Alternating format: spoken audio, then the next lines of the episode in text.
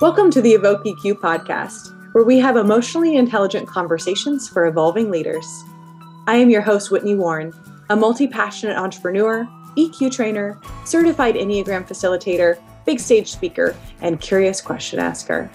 If self growth, compassionate leadership, and changing the world are your idea of a good time, then you've come to the right place. Let's dig in.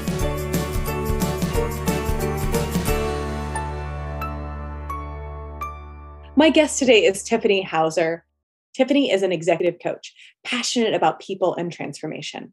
Her coaching clients are often senior leaders experiencing a massive shift or leap in their careers that requires an uplevel in mindset, soft skills, and performance. Through Tiffany's coaching, these leaders experience powerful breakthroughs around their authentic leadership style, vision, self worth, and purpose. And I can say from personal experience, this is exactly how Tiffany coaches, because as you will see today, Tiffany was my coach and remains one of my mentors. Tiffany founded Evolve after listening to her private coaching clients who wanted their teams to experience the extraordinary results being created via Tiffany's coaching. Her team at Evolve develops people and teams to embrace change and self worth by working with leaders and people leaders to design and deliver transformational team experiences through speaking and learning engagements, either in person, virtual, or hybrid. Tiff is a Michigan alum, a former Soul Cycle instructor, serves on the board of Becky's Fund, and frequently fills her cup with her partner Jay, their cutie dog Coconut, whom I love, and all of their adventures they have together. Please join me in welcoming Tiffany Houser to the conversation. Well, hello, Tiffany. Thank you for being here with me today. Yeah, thank you, Whit. Glad Absolutely. to be here. Fabulous. Well, as the audience will very soon know, Tiffany was my coach and still, in a lot of ways, is an incredible mentor. And I seek her advice frequently as we both navigate the leadership, emotional intelligence, and transformational world. And she's here today. And I kind of put, kind of put myself on the chopping block or just the open space because I wanted to. My first question to you, Tiffany, was what was your first impression of me? Such like a second date kind of question. I know, right? We're jumping right into intimacy here. Let's hear it. Um, yeah.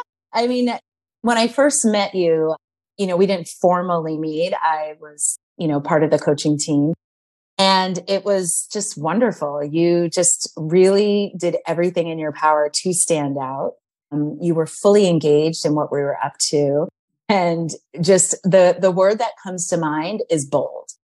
And and not just bold in your personality but girl your outfits were bold. I was like oh look what she's wearing. I remember one day you came in with some animal print pants and a red sh- i was like red shirt red lipstick and i loved it. I'm into the aesthetics. Um, as am I, obviously. Yeah i love a good styling. But just bold and you know and it just it's so quintessential as I continue to get to know you and experience you and adore you. Bold is exactly my first impression, and you haven't let me down, girl. Oh, well, I'm very pleased to hear that. So, to set the context of this, Tiffany and I met in a transformational emotional intelligence training where she was the coach and I was walking in totally blind to what was about to happen. I remember thinking I was there for a business training, I was going to take my business to the next level. And then I sat down, and about an hour into this experience, I was like, oh, this is not about my business. It is, but it isn't. It's about me, my relationship with me, my relationship with my emotions, how I'm walking through those, and how I relate to everyone else in the world. And so I remember seeing you for the first time across the room and just being like, who is that? And energetically, I knew, and this is something that I've experienced throughout my entire life. Energetically, I knew that we would have, there would be something between us. I didn't know what it was. I didn't know how it was going to be unfolding. But I was like, if there's one person in this room who can challenge me, take me on, tell me exactly what I need, I knew from the minute I saw you that it was you. And then I avoided you for about as long as I could. I'm ready for her. Yeah so we did after a while enter into a coaching relationship where you were directly my coach. Do you remember now this is about three years ago now but do you remember some of the themes that we talked about some of the themes we worked on? Oh yes. Oh, Absolutely. like yeah. And and it was it was lovely because you know the boldness never you know went away yet who my impression of judgment went away. I thought something and you showed up in such a different way. I was like oh my gosh this girl has tons of confidence. She's direct. She knows exactly what she wants. And the biggest theme was, and it's so funny, Whitney, that we're even talking about this because even what you were describing, how you found the training is the same exact way I found training, as you know. And, you know, you mirror me in so many ways because it was the theme of I am a leader, yet I'm waiting to lead. And I didn't really know at, you know, at first, what were you waiting on? And, you know, now that I'm even like bringing it, you know, three years forward, for me, now that I see this, it's the waiting to get it all right. You wanted to lead in your own way and which is great. Why not? Like we didn't know what we didn't know mm-hmm. back then, but lead it in your own way, which is beautiful and magnificent and it works. And in this experience, I don't know how well how much the audience knows about this experience, but I call the transformational leadership experience like a motley crew of people, which is beautiful because that's what the world is made up of. And it, it is almost, and I don't want to use the word force, but just for sake of time, it forces you to adapt, to be flexible and to actually learn and understand. And that was the bridge you were, you know, the gap you were bridging in that experience because there were so many moments I never asked you to, but I called you forward with questions about leading the team because it was never about me. A coach knows it's never about us. It's about how do we, you know, evoke and how do we develop the, the leadership and call forward the leadership in others so that this is about you. And so I just remember thinking, when is this girl going to take over this team? Like this team needs her. They're screaming for her. And there was so much love on this team and a lot of trepidation, if you will. And so it was just someone needed to push the gas. And I knew that was you. And I just remember you thinking, you not thinking, you said it. I don't want to. I don't want to. I got my business. I got stuff going on. I don't want to. I don't have time for this. And we dug down underneath. What is that really about? And then we came to the, the conclusion, which, you know, is outdated now that, you know, you were used to leading from the front. And this yes. was a beautiful experience for you to either lead from behind, which is completely transformational, or to lead side by side. As you step forward, you bring them with you, or have them step forward and then you step forward. So it was all about the, the journey of not only because there's always room for it all, not only leading from the front, but leading from all different aspects of, you know, who you are as a, as a woman, as a leader and all the people that are in your life that you're calling forward, that you're working with and so on. So that was the biggest theme that I saw with you. When bringing that forward. I mean, it's so thank you for sharing that. I've never asked that question of you. Yeah. I don't I don't have that perspective of your experience and uh, when you share the biggest takeaway of leading side by side and you nailed my experience as I walked through that of I was that boldness that I have innately was how I how I was comfortable leading. I can do it, I can say it, I can walk in front. I naturally step towards responsibility but what in that moment when when i knew that i could lead the team i had the capability i had the energy there was that fear of i don't want to do it the way i've always done it because the way i've always done it exhausted me. It's why mm-hmm. i was there. I was so i was at the bottom of my barrel. I did not want i mean i was at a point where i didn't know if i wanted to be a business owner. I didn't know if i wanted to walk forward in this world if it was going to take what it was taking from me and so in that moment of the request or the nudge or the, you know, here's what's next, my brain was grappling with if it has to look like how it always has looked, I don't want it anymore. I don't want to be a leader if it hurts this bad. And so that shift into how do I lead with? How do I bring people up with me? How do I see people? I mean, the biggest transformation for me in that space was seeing other people's strengths as strengths Mm. And for me, that's a stretch. Like I like strength to look a very specific way. I had, I had, and still sometimes have very strong judgments on what a strong person looks like, what a capable person looks like. And unfortunately, that's a very narrow definition if I let it define strength. In that experience, I was able to see a team around me and I was coached into seeing the fullness of a person and what they brought to the table and how their strengths don't look like mine. And that, in fact, is actually a good thing. And I think, you know, I'll have my team on here at some point, but I think my team that was with me before and after very much saw a difference in how I showed up for them. And in fact, it started, it really started this this realization that if I really want to build the business of my dreams, I can't be front and center of it. Mm. And that my yeah. boldness, like the, the theme of 2023 for us is like, I'm the problem. It's me. Like my, you know, T Swift oh. gave us. it was like I just you. got that song out of my head now. Here, here she is. I'm so I sorry. I love it. No, I love it. I sing it to my dog all the time. I love it. Yeah. Coconut's just getting the message. It's like it's yeah. yeah, no, and I love that with because that is that is leadership. When your team can experience the change and the difference. And it's not you, you know, seeing different results. It's people seeing the difference and how it's rippling out to them. So bravo, woman, bravo for the, you know, the team seeing what, you know, what occurred with your leadership style. And that's all it is. It's a shift in leadership style. There's many we can choose from.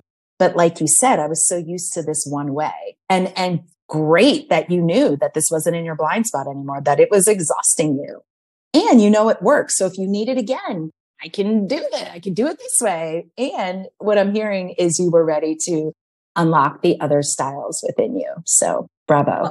I was ready to have more time, more freedom, more flexibility. I was ready to not be doing work that wasn't mine, which I oh, think girl how many leaders out there are ready to not be doing work that's not theirs? And, you know, the biggest realization for me in that was I was making it my work. And because yeah. of, you know, building trust and really trusting the strength of others and and your support in that and being a step or two or sometimes four ahead of me on this journey and being like, hi, come over here. Yeah. Let's share. Let's share our responsibility. Let's share our work. Let's share also sharing the glory of winning like having that was a big like being team meant that everyone around me had to come with me at the same time and that's what winning looked like. It didn't mm. serve me it didn't serve me to be the one in front. Yeah. Yeah first place can be exhausting. And you know and it's funny in our helicopter parenting you know era that we're in some of those some of those elements were you know? We we're all winning and there's a way for us all to win. And like you said it's less exhausting when it's we instead of me. And that's you know that was that was a breakthrough for you knowing that there we is available and it doesn't always need to be me. And a breakthrough in flexibility but also what's the word i'm looking for? I want to say grace, but it's more of surrender. That's what it is surrender because you and I are both in that high control. And, you know, of course, a lot of it has to do with trust and just surrendering to. And I loved how you said, I saw the strengths in people as strengths. That's part of the surrender where it doesn't have to look this one way that I need it to look in my narrow definition. So great job calling yourself forward on that. This is so fun. I feel like I'm talking to myself. Um, and I think that that was yeah. one of the greatest part is that I knew, even though I didn't know the I didn't know the details of your life or your journey at that point in our mm-hmm. evolution. Mm-hmm. I knew that you were talking from experience. You were talking as someone who had also taken on these themes that I was ta- that I was working on as well. And I think one of the things you said about needing to get it right, that perfectionistic, not te- I mean over I I've been fooling myself for a long time pretending I'm not a perfectionist, which is such a lie, such a lie. just because I have typos and everything does not mean I'm not a perfectionist. And what I've uncovered is that perfectionistic nature to the experience that people have with me, if I am holding an experience, I am massively perfectionistic about how people interact with me. And I think it's a part of that control. I want to control people's experience yeah. of me. Yeah. And I'm still wrestling with that one. I think I'll always be wrestling with that one because if I'm always controlling the experience, I'm not actually in the experience. Yeah, great notice. great notice. And if you're controlling the experience, it becomes about you and then what's available for we, us, all of us. Because yeah, you get to be part of the experience. You know, anytime I coach a coach or a consultant or a facilitator, I let them know you are part of it and don't forget about the we. So I know you're great, great content, great experience, great results, and make sure that it is focused out on them and you're creating the we along the way. Because I also know facilitators and trainers who forget about themselves. they could run themselves down in an experience because of the energy or the, you know, there's just little breakdowns that happen in every scenario, whether it's in person, you know, virtual, whatever. And so, yeah, so I, I, love that you, none of this is in your blind spot. So this, see this big smile on my face because that's, that's transformation. Be, you know, being able, you know, and emotional intelligence, the first step of EI is self awareness. So this is all up in your consciousness. And my favorite part about emotional intelligence So we can have a laugh about this. Oh, sure, oh, there's, absolutely. There's, it's yeah, important. yes. And there still might be some judgment on it, but we still have it like, oh my God, I still am a perfectionist. Like, I'm not going to lie. And like, you know, and, and it's, it's just the lovely, one of the lovely parts for me because that is a tool. Me laughing. And, you know, I know in some other modalities, it's a defense mechanism, but I'm like, really, my nervous system like is adjusting and neutralizing as I'm like laughing off, i.e., letting go of whatever the big emotion is around what's happening. So, well, when you yeah. can have a sense of humor about yourself and you can have that, like, oh, I'm doing that right now, it is a little reset. Yeah. It's the acknowledgement. I think when I have that moment, it's the acknowledgement that, like, mm, okay, that's a really familiar pattern. I caught myself. We're just going to reel it back in. Thank you for being here with me. Yeah. And I think there is a little, like, when that's happening for me, there's that little temptation to be slightly embarrassed because I know, right? Mm. Like, I mm. know the impact that if I mm. kept walking down that path, it could have. Mm. And so I'm like reeling it back in. And part of me hopes that the other person doesn't notice because I'm laughing. But it's also my cue. It's my cue to reset. Like, okay, we'll just perfect acknowledge and move forward. I would love to talk to you. How did you find, how did you start your emotional intelligence journey? What brought you into this space? Same thing. I literally thought it was a business training, flew all the way across to the other side of the country five times to experience this. Day one, sat right in the front with my laptop and my my notebook, ready to rock out some notes. And the, the facilitator was like, you can put all that away and you won't need it for the entire experience. I was like, what is this? Yep, that what was my moment this? too. You mean I don't need to take yeah. notes? I have to be mm. present. That's difficult. and and that and think about this now where we are with it's like she said, whatever you need, you will keep, and whatever you don't need, you don't need that right now. So now I'm thinking, oh my God, taking notes, like it's like probably won't. And I look at some of my notebooks now and I'm like, I don't even look at that stuff. But anywho, and and really what the reason why I stayed in the journey, because you and I both know it's deeply confrontational. It is profound. It is intimate. It is vulnerable. You are exposed in so many ways.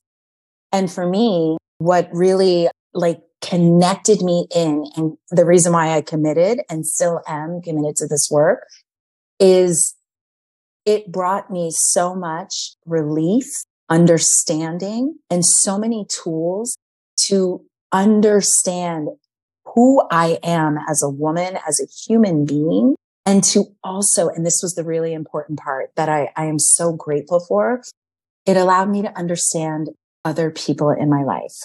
And that was invaluable because for me, I struggled. You know, I did this training for the first time when I was 43 And I struggled terribly, like awfully with my, my nuclear family, my mom, my dad, my brother. I just, just, it wasn't jiving. And I'm like, I'm 43. So I had the story. I made up the story. This ain't never going to happen. We're just different. We're, we're just not ever going to understand. And through this experience, it gave me windows and doorways into understanding and connecting in with my family which i'm and you know it's still a journey. I'm not oh, complete. oh, always a journey. Yeah. But yeah that's how i found it. It was through another coach who i you know i i love this woman. And i was here's the other thing. I was craving connection. So i was already a successful coach yet i was not and i had my own business. So i wasn't in an office, going and seeing people every day. So I was craving, and this is before the pandemic. I'm, I was craving being in a room with people and going through some sort of an experience. Because even when I became certified as a coach, I almost went through a collegiate program because I was dying to go be with people. And I'm so glad I did it. And there's nothing wrong with collegiate programs. I just happen to j'adore where I'm certified from. Mm-hmm. But yeah, so it was also, I was craving human connection. And girl, I am so thrilled I did that before the pandemic. So that's, you know, totally. So that's how I, I found the work as well.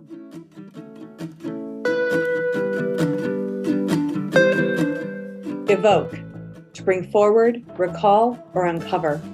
Emotional quotient otherwise known as EQ or emotional intelligence, is the ability to consistently understand and manage your emotions. This is the skill set behind effective communication, conflict resolution, compassion, resilience, and personal power. At Evoke EQ, we train evolving leaders on how to expand their impact by transforming internal resistance into abundant energy for your career, your teammates, and your organization. Join us on this expansive journey as we work to make the Midwest an emotionally intelligent place to work and live.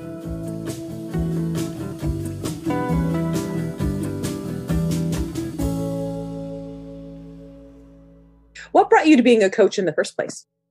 Oh, that's I get asked that all the time. I've I've never uh, I don't know the answer to this. Can't wait to hear. Yeah. So I've always been a little ahead of my game in the corporate space and that's why I jumped into being an entrepreneur. This is my fifth go at it. I just, I was not good at conformity or authority. And yet what I also didn't, you know, and, and here's the thing that I always say, like these things of who I am right now, they're, when I was in school, you know, high school, college, they were not taught. They were not even talked about there was no coaching track or path to follow. I didn't even know what it, I thought it was like football coach, volleyball coach. this is the only way were, you can coach. There right? must be a sport or a ball involved. Yeah, I had no idea there were actual coaches for million different things that go on in our life. And so what happened was I was a soul cycle instructor for nine years.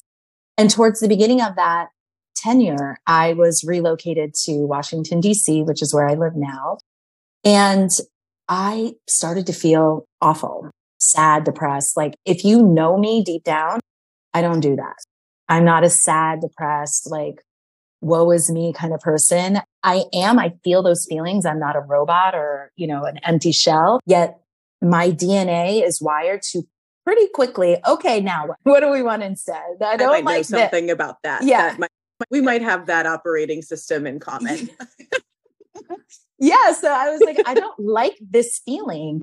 And so I found uh, one of my colleagues was telling me about meditation, group meditation. And I was like, oh, yeah, that sounds lovely. I want to get into that. And as it started, you know, spending that time, that quiet time, I just realized I'm in charge of all this. Like, what am I doing here? I work maximum 20 hours a week. I have all this time. What else can I do that complements who I am, you know, what I love doing and what I'm already doing? And so I decided I'm going to become a health coach. And so I got certified, started coaching immediately because I, ha- I was in front of that audience at Soul Cycle and it was like a complete, we're talking the same super aligned to apples. Yeah. yeah. And it was really quickly, I would say like maybe by my third or fourth client, the road started leading into their profession or their career journey. I mean, all of them. It was like ping, ping, ping, everybody. So even if they were coming to me to release weight to gain energy or to, you know, just take a look at their lifestyle, all the roads led back to either unhappy with their job, they're not in their dream job, or they're overworking, you know, just not, you know, not feeling satisfied, not knowing not what fulfilled. the purpose or vision. Yeah. Yeah. And so I just, and the way I'm trained, the way I was certified is we follow that. We don't stick to an agenda or a program or a framework or a system. Leave that behind and follow the person. Follow what they want support them, hold them accountable. And that's it. That's all a coach is. We don't teach them or give them advice or tell them what to do. Ask them questions that will keep them moving in the direction of what it is they want. And the kind of questions matter. Mm-hmm. And so mm-hmm. that's what just started happening. And I was like, oh, so we're just going to coach. And, and at first I called it your professional purpose um, because that's what it felt like to me. And then it just really, really took off because I was talking their talk because I used to be in corporate. So I knew, I was like, oh, I know what you're talking about. And so that's what a lot of my clients love. So even you alluded to that, like, even though I didn't really share a lot about my life when I was coaching you the first time, but I always bring in me as a way for you to identify and associate and also know you're not alone you're not the only one that's feeling lonely or lost or confused or frustrated or overwhelmed. like me too, sister or brother, yeah. like whoever, whoever I'm coaching. Yeah, we, coach, we don't, yeah. we don't escalate out of that. Like I'm coaching you, yeah. but I'm going to have a human experience, you know, outside of this coaching moment or some, you know, also I'm still human. yeah, 100%. And it's also a dissociation technique where if I also sense that the person isn't unpacking or processing, I will give them an example about myself because I have my own confidentiality mm-hmm. That will allow them to step in my shoes for a moment. And then it typically unlocks something for them where they can then move into their own space. So yeah, and that's, that's my jam now. like it's it's what I love, it's who I am, it's what I'm great at and I couldn't imagine doing anything else. And I think it's so interesting just given my own journey with health and how it's expanded my business and I know you've gotten to watch that whole journey. But it is as I I started with mm-hmm. the emotional intelligence journey and then created enough self-awareness that I could then see why I wasn't self regulating, why I was seeking food for comfort, why I was seeking food to fulfill, yeah. and how all of that control was draining my energy. And so when I started to work, I, I mean, I didn't even touch my food journey. I think it was about a year and a half into my emotional intelligence journey that I touched the food component, that I was finally ready to address the fact that my eating was not creating more power and control in my life it was creating a significant weakness in my body and in myself. Mm. And so I think it's no as I as I continue to explore health, as I continue to talk to executives, entrepreneurs that are not exploring the component of health, I'm like, yo, team, this is foundational. Mm. Like, I don't believe in the work I do, I don't believe that we just talk business and we just talk what's happening there, what's happening at home, what's happening in your body, what's happening when you fall asleep at night that is contributing to how you show up in your professional world. But in my percent, like professional development is personal development from my perspective. And I don't see, I don't see any other way around that. Like you can't just develop at work. You have to go. Yeah. Yeah. And that's one of the biggest paradigms I break down for all of my clients. Immediate, even people we don't even work with. We're just, you know, having like a business development conversation because well, one of the questions we might ask is what what would you like for us to come in and, you know, cause change within? And a lot of the companies and some of the clients, they'll say work life balance. I'm like, whoop, there's no such thing as work life balance because that, that language, that mindset to us says that you are thinking they are two separate things. They are not two separate things. They are one. And sure, you you might think you are operating differently, yet it's all connected. And, you know, some people call it a wheel. Some people call it a circle. Yet it is in our mind, we now call it work life integration. How can you integrate these things that you have separated, divided, compartmentalized more like and and keep them together because Whit, you're you're absolutely right about that. The, the adrenal fatigue, the nervous system, like like busting yeah. past its capacity. And, you know, some of the things that we're now really focusing on with our clients are specifically around self worth and navigating through change. Mm. And the, the symptoms we, we can talk about the nervous system because of our training, the way we're certified and really speak into what it's doing to your nervous system, even just the thoughts that you're having. That you thinking, I got to get it right. I got to be the best is really jacking up your nervous system. You're, you're doing something to yourself by choice. And so that health part of it. And, you know, I'm working with a couple of people now one on one that this is, this is now critical. We, we get to really interrupt this or else there is no professional journey you're, you might be out for a moment or out indefinitely. And we all know that about health, yet, you know, us driven, ambitious people or people who operate in that. And you let me know if this, I feel like twos do this, like they just keep going and going and going and going. I'm like, whoa, what about you? Yep. Yep. So uh-huh. Enneagram twos have a tendency yeah. to pour it all out for other people to really, really support. And my yeah. first question to a two is Have you fed and watered yourself today? Yes. have you taken a moment for you? And that propensity, twos do that, but Enneagram eights do that as well. Threes do that as well. Push, like the ego is set up to push yourself way past your limit. Yep. Designed for that, in fact. And so it's part of our job, it's part of that self regulation journey. Be like, what do I need? What does my nervous system need? What does my body need? What does my heart need? You said something and I want to I want to go back to it that when we're in that I've got to get it right mentality, that's a choice. Now, I know that before I started this work, I did not understand what that means. That the way that I was choosing to operate was a choice because I was so entrenched in how and why I did things. Can you say more about why it's a choice or how we can? I think the question is, how do we learn to make it a choice? Because before my EQ training, I was not in awareness of choice. Mm. I was mm. in, I was yeah. locked into a pattern and that's all I knew. So share. Yeah, that's that's such a great question because you also answered it in your question, which is the awareness, the self-awareness. Yet, you know, we say all these things and everyone's like, that sounds great, but how? and and really the way we support um, and really this is my clients I know you're my client when I hear you say the word notice. Notice, notice, notice is the simplest way to keep your awareness activated without judgment. Because what tends to happen is with overachievers, eight specific, when we start to say notice or consider or take a look at, it's an instant, ooh, am I doing it wrong? Is it bad? Or, you know, we just want to fix, fix, fix.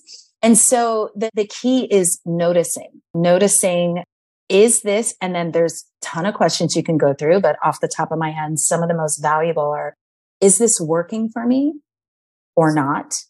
And then the key question, given your, your circumstance, is this working for us? Is this creating the win for all of us or not? Because the choice is always there.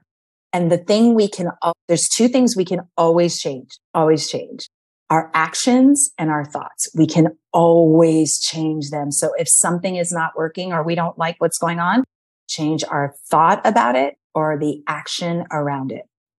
And that right there is a piece that I was like, that slapped my eight power control face upside the head because I too was like, oh, I was the queen of blaming and faulting others. Well, they didn't do it right. This wasn't set up. They weren't on time, blah, blah, blah, blah, blah. And like, sure, it was working in a sense where I was no, I was giving all the, you know, giving all the responsibility away, but it wasn't working because we weren't resolving, reconciling and moving forward with the lesson to not have whatever is happening again. So guess what would happen? The thing would happen again. The scenario would show itself again, maybe in a different way. And so going back to the question, it's really about n- developing a practice of noticing, noticing, like you said, Oh, I'm noticing this behavior and thank you for showing up. And that's a whole noticing practice. And so as we coach, that is a key word that we give people right out the gate. And I have a circle it, highlight it, notice, notice, notice. And mm-hmm. any action step, I'm never telling them what to do. It's usually, I invite you to notice. You know, one of my favorites we have around trust is I'll just have clients for a week notice in their mind who they trust and don't trust. And I'm talking about mm-hmm. everybody. The mm-hmm. person who just walked by you on the street, the checkout person at Target, just notice, do I trust, not trust?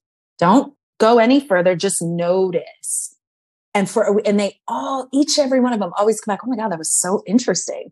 And, and radical, like, like wisdom comes to them around their experience with trust. And that, mm-hmm. you know, that, that goes deeper, but it's really just as simple as noticing. And I know some people listening might want a whole book about how to do it. It's a concrete method. Yeah, yeah. Like, oh, yeah. Let's talk about it. Too. There's there's not a lot of concrete yeah. here. It's ability to hold yourself. I mean, I can I notice in others all the time. It's my favorite thing to do to notice things in other. I mean, that's where the judgy eight is just like like, ooh, I am noticing that I am noticing. What if I just noticed myself? like maybe go there. Right. Your exercise of notice who you trust, who you put in the trust bucket and you who you put in the don't trust bucket. And then what conclusions do you draw from yourself? What do you then understand about your biases? What do you then understand about what you are, what your natural set point around trust? And some people might find that they easily trust everybody or they easily they easily dismiss everyone from their zone of trust or that they have preferences on who they trust. And I think even that uh, noticing without judgment and just doing it for a week what do you notice that people start to what conclusions what are the types of conclusions that people start to form or the types of paths forward that they start to form? The, the number one uh, thing is compassion.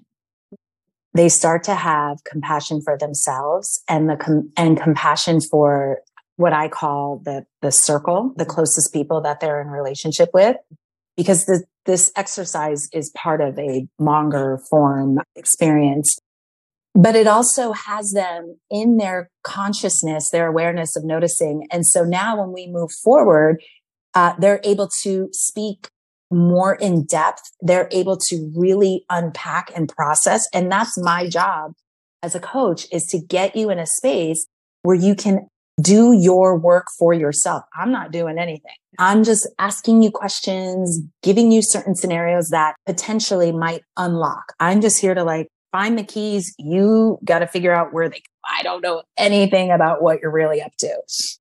And so the compassion piece and, and I say that because, you know, I'm sure you know this, like we coaches, we tend to attract the people who are like us, like people who want to work with us, kind of like you said, there was something about her, like that tends to be like the vibe.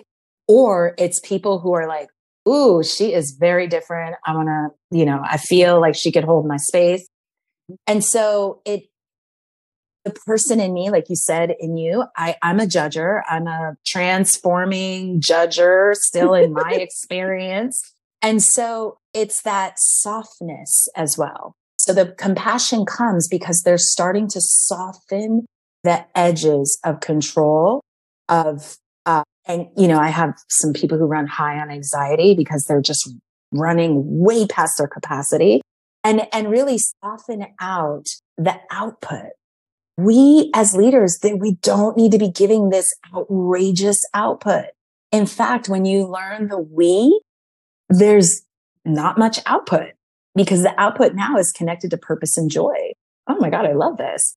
Because I know, I know when I'm past my output, when I'm trying to do tech stuff, I'm like, why am I doing this? I don't like this. I don't want to learn chat GPT. I don't care. None of that. Not, that is I not my job. I know. I want it, but I don't want to learn it. I'm so over all the newness. Hence, I'm not that old yet. um, but yeah, it's it's just really softening, which they don't connect the dot. I I see it and I'm like touched and moved but it doesn't really land for them immediately. It takes about another session or two. And then they start to realize because they're sharing feedback from the people in their life. And I'm like, that's changed. They have different feedback. They have a different, they're having a different experience. And yeah, what I heard with what you just shared was that just that moment of noticing trust, not trust, and then building your own conclusions. You know, I think what's really interesting is that each of these leaders is pausing in a moment with a person. And how often do we actually pause and assess how we are in relationship with the person we're currently in relationship with? Yeah. And I think, at least for me, in the moments when I've done that, I'm like, when I'm not just running into the moment, running into the solution, running into whatever I think the agenda is, and I'm with the person, then I can actually more easily step into trust because I am with the person, not with my bias about the person. Those two things are can be very different depending on the person I'm talking about. And 100%. when I'm when I'm actually there, when I'm like, and it's a moment to listen as well. When we're noticing, we're listening. We're rarely in the action step of moving forward. We have to take a step back in order to do that. Yeah. And, and that's wonder, leadership.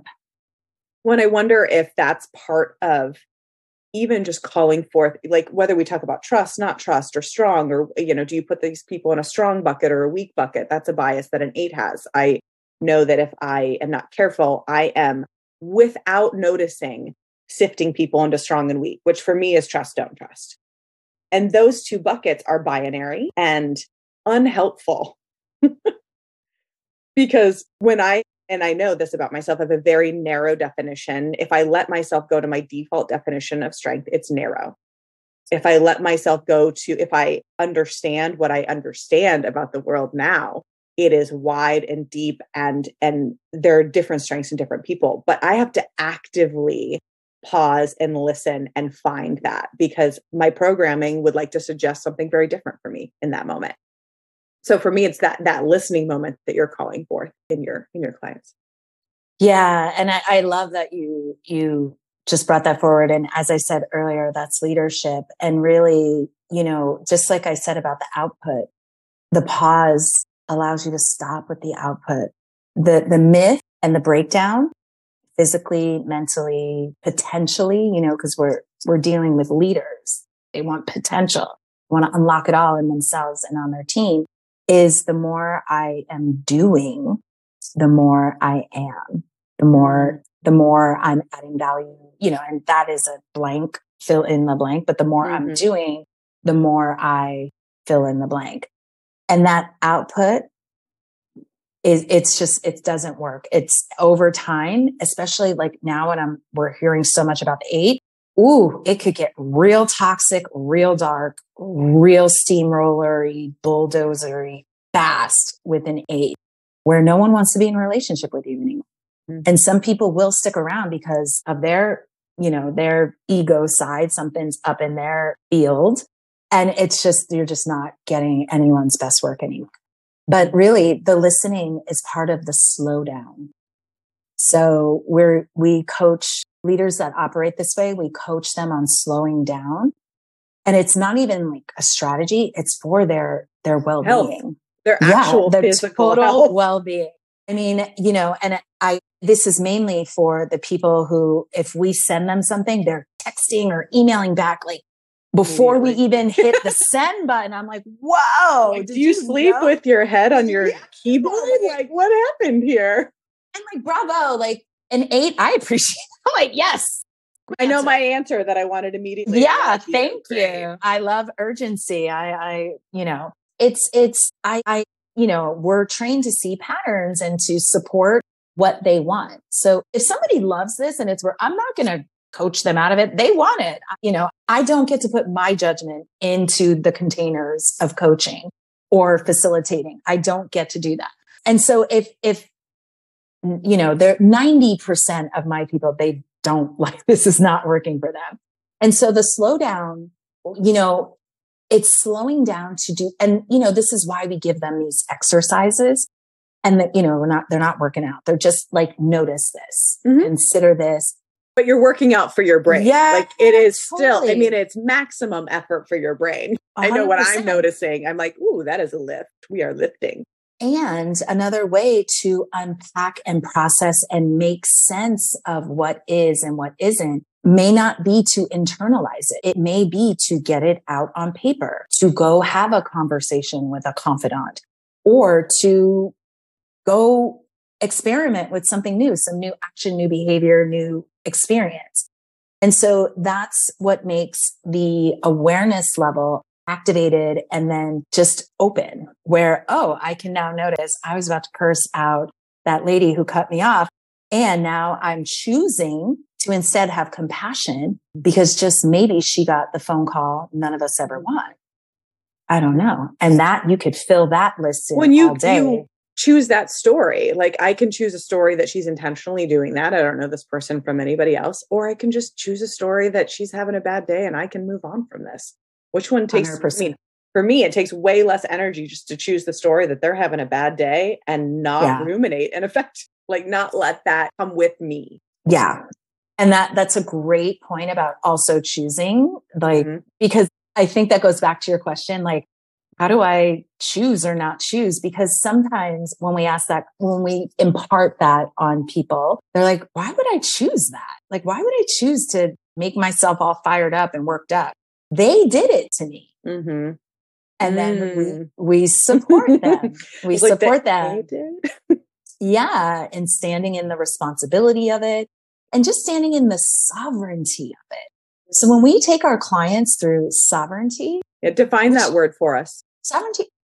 This is my life. I get to choose. I am in charge. I am the writer, the author, the director, Sure, there's things I can't control. Yet again, I can control my thoughts about it and I can control my actions around it. I'm sovereign, which people might also call that empowered, responsible, ownership. Mm-hmm. I like sovereign because it has like more of like a well, it softer has- and more deeper, like yeah. Yeah. You can I don't know. Both, you can't see this, but we're both moving a little bit while we say it. We're like, yeah, yeah that word.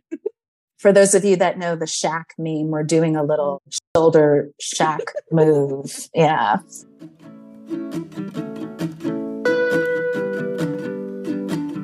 At Ivory House, we believe that every human deserves to have an incredible image of themselves. Widely recognized and recommended as Des Moines' leading portrait studio, we specialize in capturing all the best angles of camera shy professionals.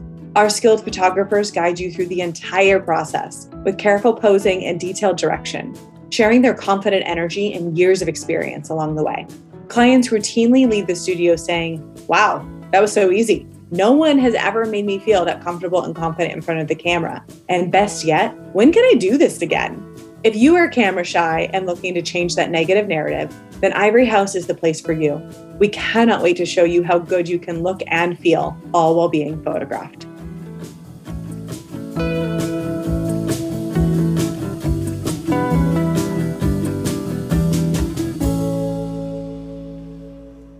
Well, we've alluded to this quite a bit, but I want to jump into the fact that we're both eights on the Enneagram uh, chart. um, and not only are we both eights, but we're both one to one SX or sexual eights. And in the corporate world, I generally don't bring the word sexual in, but that's the that's the real deal of this team is that SX stands for sexual. And the sexual instinct stands for alliance driven, intensity driven. Basically, the SX8 is the most eight of the eights. Like we are kind of like out in the world, we're a little unmistakable. Um, our energy precedes us. Bold is generally like I know that I have that word, but I would I would assume because I would also share bold. Like bold is a word I would use to define you as well. And it is not an uncommon experience for the SX8 to get the bold label. So I'm curious when you took the iEQ9 for the first time and you got your results, like what happened in your brain? I knew it. I already knew when I was answering the questions. I was laughing, taking the assessment, laughing. I'm like, oh, this is coming back in eight. Because I did your workshop uh, where you just gave like a little preview of them. And I was like, I'm an eight. I already know the way she's briefly describing. Mm-hmm. But what was really cool with, and why I love this and why I was like, you got to bring this to the workplace mm-hmm. is the depth. It's not just about eight. Like you just said, it's the one to one, the sexual, that, mm-hmm. that stuff really, I knew the eight stuff, our mm-hmm. control, driven. Well, we work I through a lot of that in the Q space. I mean, a lot of the, you know, for me, the Enneagram is the assessment of how do we transform our self awareness? How do we Yeah. self regulate from our biases? So you've done the Oh, work yeah, of the yeah. eight, but that SX component of you, Ooh, brand new. That supported me profoundly, like profoundly, because, and it's one of those things I get to laugh at myself about because I'm like, oh my gosh, I do do that. It's like going to the, uh, you know, reading a horoscope or going to the fortune teller. And I'm like, oh my God, how do they know? But what supported me is the one on one. Like I truly do enjoy and get my power. My, I'm in my lane when I'm with someone one on one. And I know this. I know this. Like I'm like, so I don't need, I don't even need anything. I just need to be with you. Mhm. Telephone, Zoom, in person, whatever. And we're good. Mhm. And to also learn the ego side of that, that I get dug, I get dug in, positional, righteous, and super conditional. Mhm. I, and I knew, I knew that about myself, but it also let me know why I fight with Verizon or I don't know, like Mhm. American Airlines over like 50 bucks. I'm like Yeah. fighting. I'm like, I did not. And I'm like, why? What has me get so worked up? And when I started learning this, like this element of the eight, I was like, oh, so what that gave me is the awareness to check myself. You like getting into it because that's how you're built. But Mhm. guess what? Choose not to get into it. Yeah. Smile, acknowledge the part of you that wants to get into it right now. Mhm. And also choose something else. I'm going to choose a different action. I'm not going to change my mind. I'm still going to be pissed off about this, but I'm going to choose a different action and say, you know what? I know this isn't, and I brought this on myself. I didn't read the, the disclaimer, the terms and condition. And okay, thank you. Have a good day. So here's my question. This is something because in when you're an SX8, you've got I've got I mean any SX8 is going to have this experience of just having a massive amount of energy forcing through you at any given time. Like some people call it passion. Like I can feel actually like Passion. radioactive at times. I'm like, oh, I am vibrating. And I think in a lot of ways that makes us attractive or at least like like people can kind of see us like sizzling over there and they're either interested or they're like none of that but Sizzle this- yeah they're like whoa that's that's a fire do i touch it do i Mm. step away i don't know Mhm.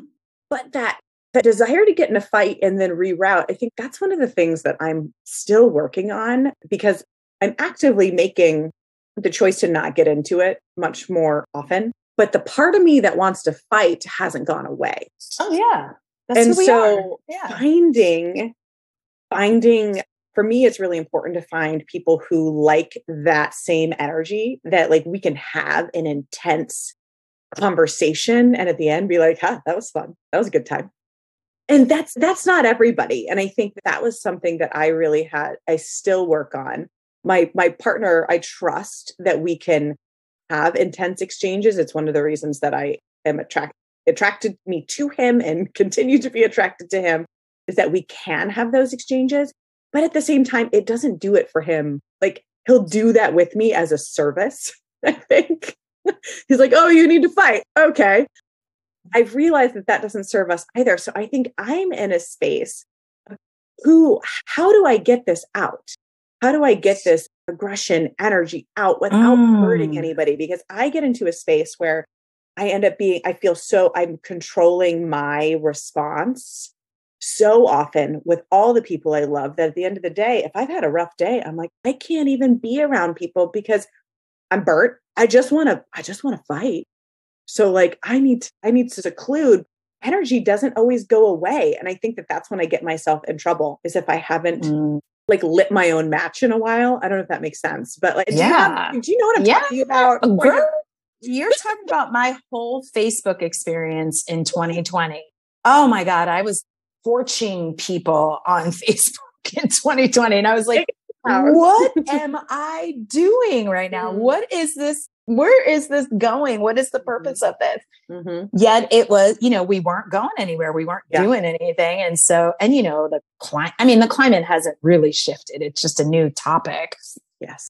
but I, I know exactly, exactly what you mean. And for me, what supports me, and it may or may not support you or anyone else, is getting connected to who I am and who I want to be. That's it. I don't want to be the angry or upset or fiery.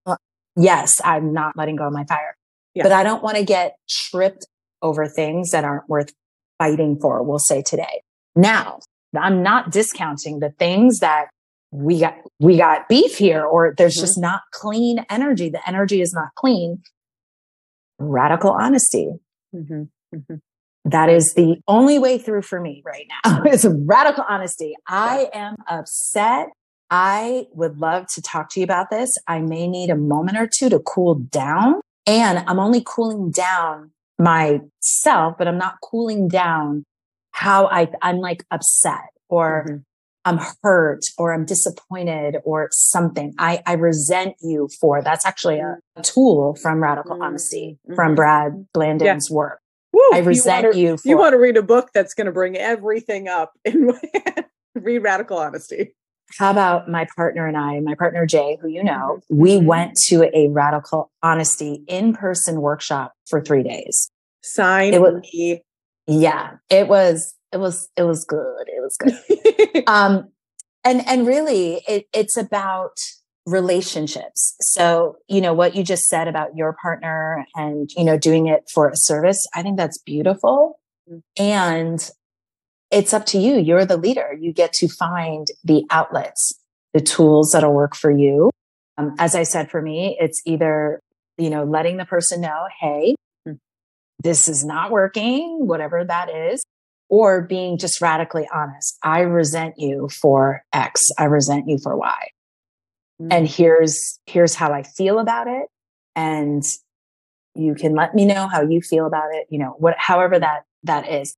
But one of the other things I wanted to share is I came up with something for my clients who run real deep on the righteousness, mm-hmm. positioned, conditional, run re- like real deep. And it's fire. It's a fire analogy where you have the fire in you. And yes, I do call it passion as well. Mm-hmm. You, you know, this one person who supported me, I was like, wow, you supported me birthing a new thing. So the fire can either burn you or burn some, it could burn, ouch. It could light up a room because it's fire mm-hmm. and it can ignite. It can ignite something new. And those are three different choices. Mm. And so what tends to happen in our ego or in the shadow side what's, you know, when it's not working the fire, it's burning, burning me, burning you. We're burning mm-hmm. things up. 100%. Light up a room with it or ignite something new, new action, ignite new action or light somebody else up with it. Mm. That's all it is. It's the same fire. Mm. Fire sure can burn, but it also causes light. It cooks things, it ignite, ignites things, and then it can turn things into ashes, mm. which is how you, how you clean Mm-hmm. clean it, clean it up with the fire. Fire can do that too. You burn, you burn infections to clean them up. Hurts is first. And the hurt is the discomfort. And that's where the choices keep go. You got to keep making the choice.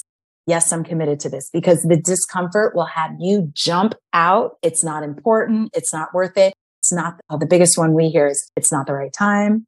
I'm going to wait for mm. I'm going to wait for I want to wait. like yeah. there's no better time, buddy. like yeah. just no Because that time. energy, the energy gets dirtier and dirtier, like more like sizzly in a burning, like hurting way that it just it just becomes like we talked about, it becomes toxic. It doesn't work. Now you're un un uh the valve hasn't been open. So now you're sizzling like a volcano that hasn't erupted. So mm-hmm. when you do choose to erupt, it may not even be directed at the right person or the right circumstance. And how often is that? You know, the Ooh, case. Girl. I'm like, girl. what I work on all the time. You know, and for me, it often erupts in my safe space. It erupts with my partner because that's the place where I feel the safest to be exactly who I am. And, and that's, you know, we also, you know, I'm really working consciously all the time on, okay, yes, I'm safe here. Yes, I'm loved here, but I don't get to be the shitty part of myself just because I'm safe and loved here. I don't get to just be the unchecked part of myself because I know I'm safe yeah. and loved. Um, yeah. and and making sure that you know for me it's doing something physical that's by myself like exhausting my body is key because my emotions will follow suit they get tired too they're like oh you she just if i push myself in a different way not mentally or emotionally and i just lean into that physicality i'm like oh okay if i just go to a really hot yoga class that i can't think straight that's a good mm-hmm. strategy for me I just like lose like what was I even mad about? I'm so uncomfortable right now that I can't be mad about whatever I was mad about. So that tends to then I can come back to it after having been exhausted and say how much energy do I actually have for this thing? Yeah. Is generally a huge amount less.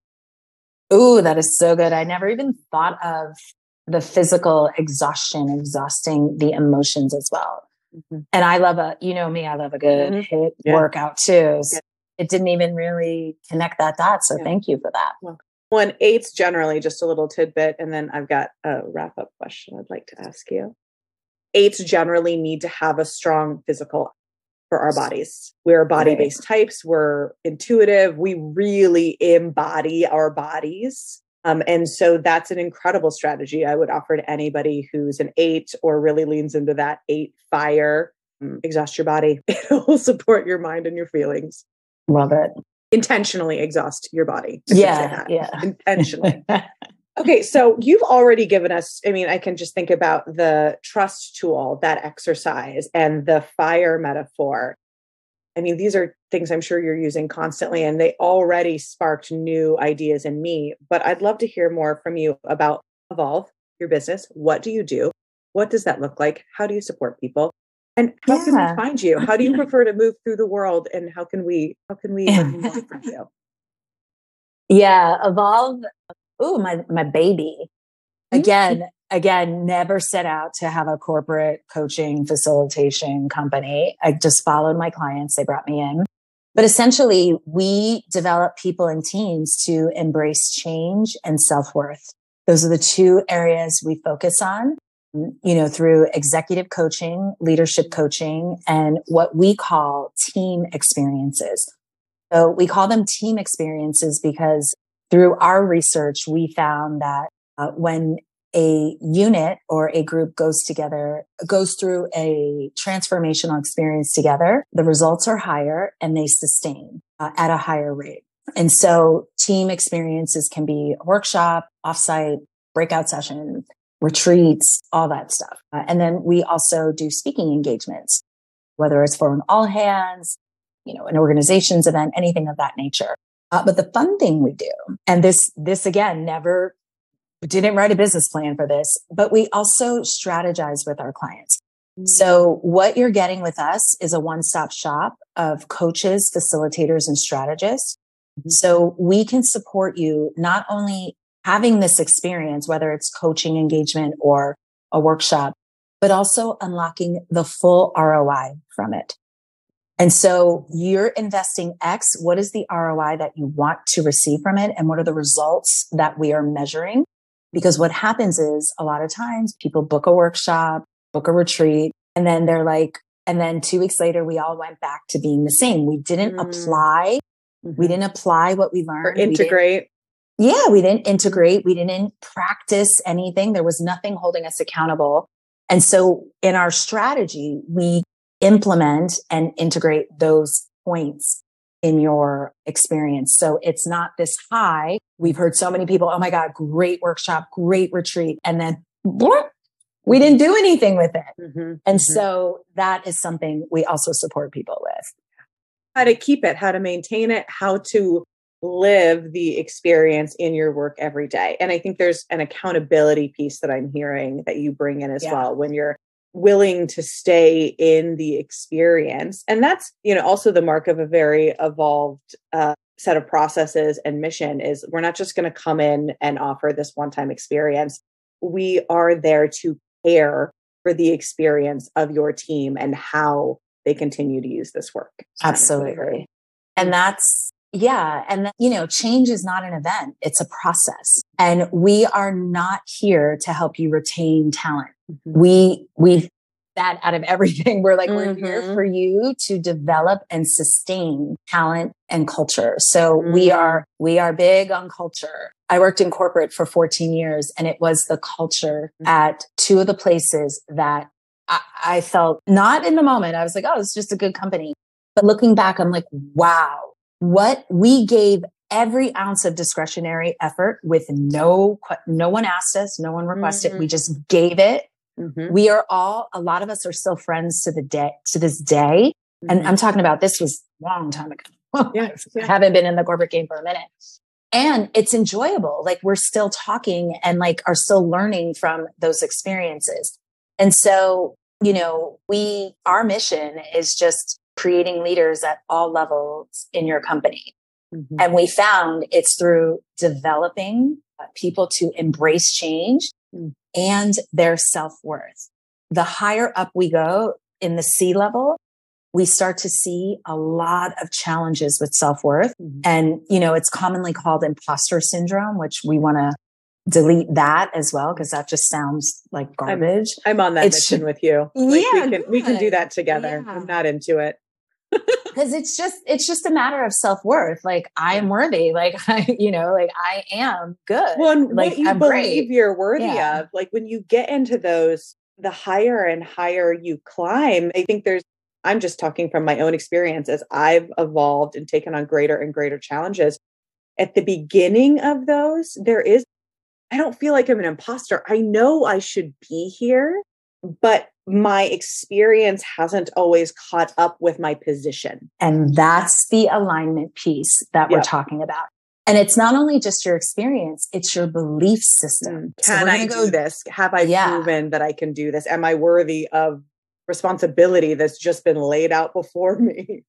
And what's crazy, the first thing I always say, if I'm your coach, the first thing I say is, yes, you're here your belief system just hasn't caught up yet. Yeah. And that's, that's not hard at all. That's, yeah. that is where I like excel. Yeah. And what's really cool about that is you've collected all the evidence. How did you become the president of a Fortune 500 company? I think there's more evidence there that you can. Yeah. that, but our brains get tricky. Our brain gets tricky with us well, as the higher we go. and that goes back to the judgment we judge ourselves for not being perfect, which is where, you know, we started in the beginning with the perfectionism. Mm-hmm. We think we need to know it all, have it all figured out on day one of this new level of leadership, success, visibility, succession, whatever it is. Mm-hmm. And, and so that's the one part. But what I'm really committed on, committed to this year moving forward is looking at the, the environment that's creating this what what kind of culture or environment is is causing this in all of us? And it's mainly women. It's mainly successful you know women that are escalating that you know and even founders you know i'm working with a couple of very successful female founders right now and they're doing the same thing. I'm like wow you are you know you're getting millions of dollars from multiple investors that's the evidence. Like, yes, yeah. you're worthy. They're giving you millions to keep this thing like growing, not going. It's mm-hmm. going. Yeah. We're talking about growing this massive expansion. Yeah, that's how much they believe in you. You get to start believing in yourself. But also, I just want to, I want to like look at this paradigm, this patriarchy of what is breeding this in mm-hmm. us. The one thing I can think of, because this is my challenge that I'm breaking through at the moment, is fear of success. What happens when I do? I don't know because don't, my belief system doesn't have that. Doesn't allow yet. for that yet. Yeah, it doesn't um, think that's safe quite yet. No, so because for people who are set up to go, people who are set up for the next challenge that are challenge seekers, if we have it all, what do we, uh, how do we navigate? What are we fixing? What are we building? What are we doing? Like that we, sounds like our next conversation. Yeah. totally. Totally. I'm I'm here uh, Tiffany, thank you. Thank you for so candidly sharing about yourself, for giving our listeners the perspective that only you can, as having been with me at the beginning of this journey, and for sharing in all of this eight passion energy with me. I can't wait to hear the questions, hear the responses, And it's just such a pleasure to have you here. We will for sure. Thank you, Whit. Yes, this was so much fun. Appreciate you. Likewise. I'll talk to you soon. You've been listening to the Evoke EQ podcast, where we have emotionally intelligent conversations for evolving leaders. It is our mission to make the Midwest an emotionally intelligent place to work and live. Whether you're in the Midwest or beyond, we hope you have found value in listening to our conversations. You can participate by leaving us comments or writing a review. We look forward to feedback, as feedback is how we learn, grow, and change. Thanks for listening, and tune in next time for more curious, connected conversations.